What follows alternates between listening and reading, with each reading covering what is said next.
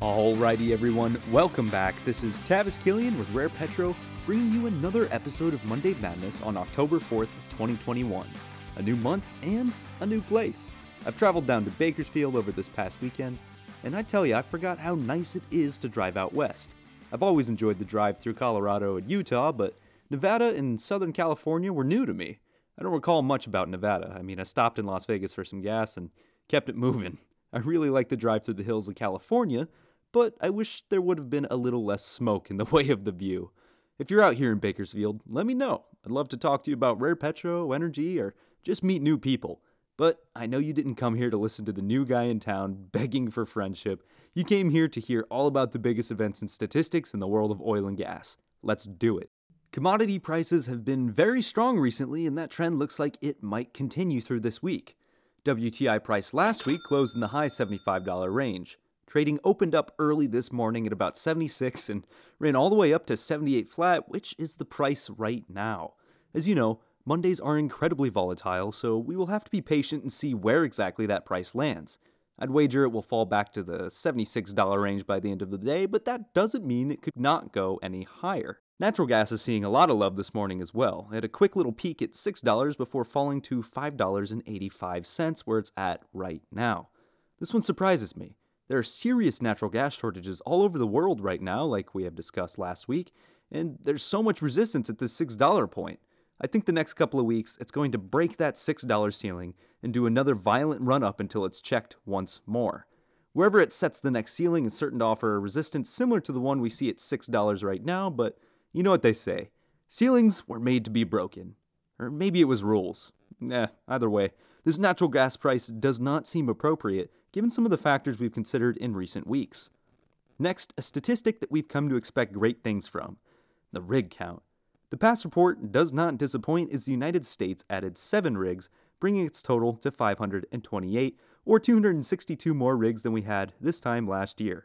There was only one major basin that exhibited any change, and unsurprisingly, it was the Permian who added three. If we look at each major oil producing state, Louisiana led the charge with three new rigs. New Mexico followed closely with two, Oklahoma and Texas bringing up the rear with one each.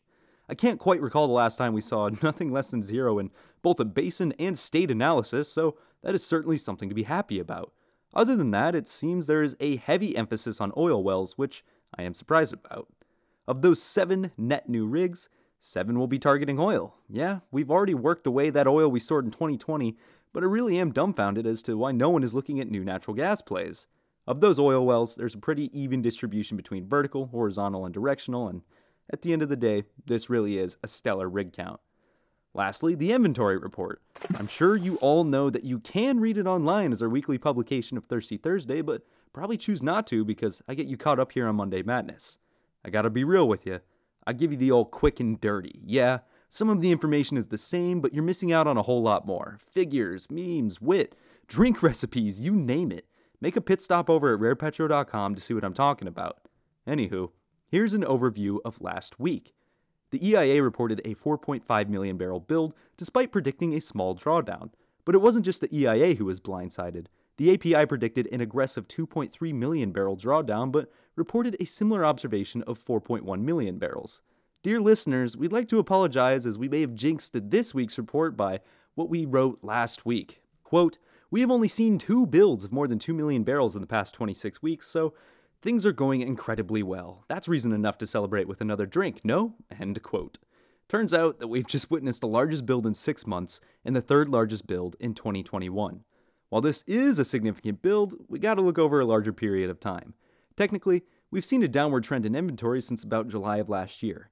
Sure, we saw the occasional week or two of significant builds, but as usually worked through in a matter of weeks. If we continue on this path, we will be setting record inventory lows in November, but this is historically a great time for oil inventories to replenish through the end of the year.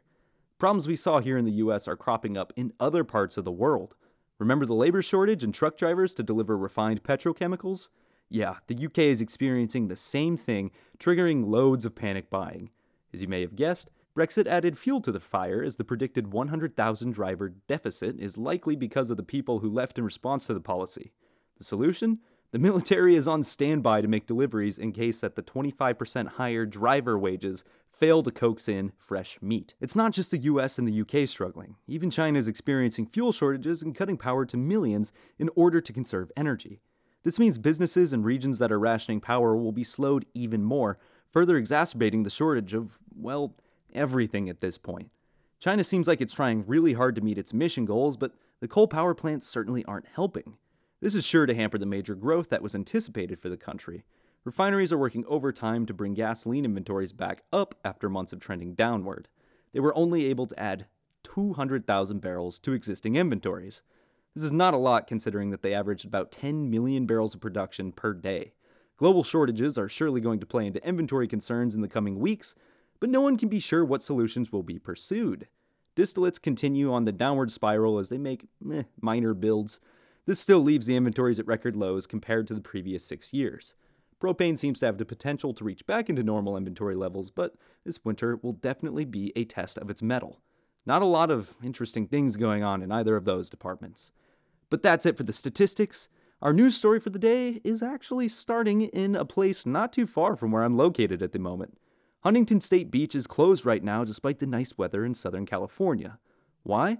A rather large oil spill has occurred. An estimated 3,000 barrels of oil has leaked from a 17 mile pipeline connecting production and drilling platforms to the coast. The infrastructure is owned by Houston based Amplify Energy Corporation. If you've watched Rare Petro's hydrocarbon history episode on pipelines, you would know that pipelines are exceptionally safe, especially when used on land. However, that doesn't necessarily translate to the ocean.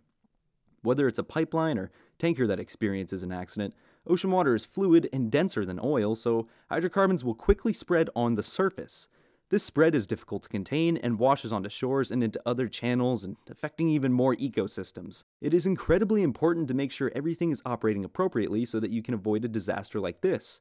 Rare Petro's geology associate, Tim Rathman, pointed out something else that's important. If this had occurred within three miles of the shore, it would have been an issue for the state government. However, this pipeline is so long that the spill was in federal waters and the oil is washing up onto the state's beautiful Huntington Beach. Amplify is going to have to deal with the feds, the state, and the city. This is going to be difficult to get past considering the opinions of California and our presidential administration. We can all pretty much guess how this one's going to end, so let's check up on our friends in Europe. If you look into the inflation rates of the European Union, you would notice that it's a lot higher than usual at 3.4%. Germany's leading the pack at about 4.1% in September, which was up 0.7% from August. This is mainly because energy prices in the area are up 17.4% on average. This pushes the cost of not only gasoline and in home heating up, but everyday goods and food that require energy to be produced. Still, some people don't think it's due to energy, but rather COVID. European Central Bank President Christine Lagarde says, quote, The key challenge is to ensure that we do not overreact to the transitory supply shocks that have no bearing on the medium term. What we are seeing now is mostly a phase of temporary inflation linked to reopening. End quote. Call it whatever you want, but the world is reopening and consuming more energy. She's as much right as myself. I worry for our friends in Europe as this winter could prove to be incredibly difficult for many families if we fail to find adequate resources in time. Before we wrap things up, we've got a question. Remember, you can write to podcast at rarepetro.com to ask questions, make corrections, or just say hello. This one is from Miss Julia. She writes Hello, Rare Petro. I was wondering if current political events in the US will continue to increase the price of oil, even though lots of effort is going into green energy policymaking. Well, we thank you for your question, Miss Julia. Let me see if I can give you a long answer and then a short answer. The long answer is that we need only to look a little ways into the past. From 2020 to the present, the price has fallen from $60 to negative 40 and then risen all the way up to 75. That is quite the trip for less than 2 years. I believe COVID definitely put a long pause on the run up that we would have seen either way. The government is stressing the need for green technology, banks are not investing money in conventional energy, and conventional energy companies are taking the money that they have to pay down debts rather than expand production. All of these factors introduce more pressure to the domestic and world markets. So that's the long answer. The short answer to your question yes. Current political events in the US will likely increase the price of oil and gas despite the effort going into green policymaking. Thank you for your question, and we encourage anyone listening to send in their own to podcast at rarepetro.com. But that's the end of this episode. Again, please send us your questions or go explore our website as we have days worth of content for you to dig through. Whatever your interest, we probably have an energy related article all about it. Be sure to frack that follow button and leave a review if you like the show. It really helps the algorithm and promotes us to a larger audience, which allows us to continue delivering content to you. This has been Tavis Killian with Rare Petro, and until we see you next time, take care, everybody.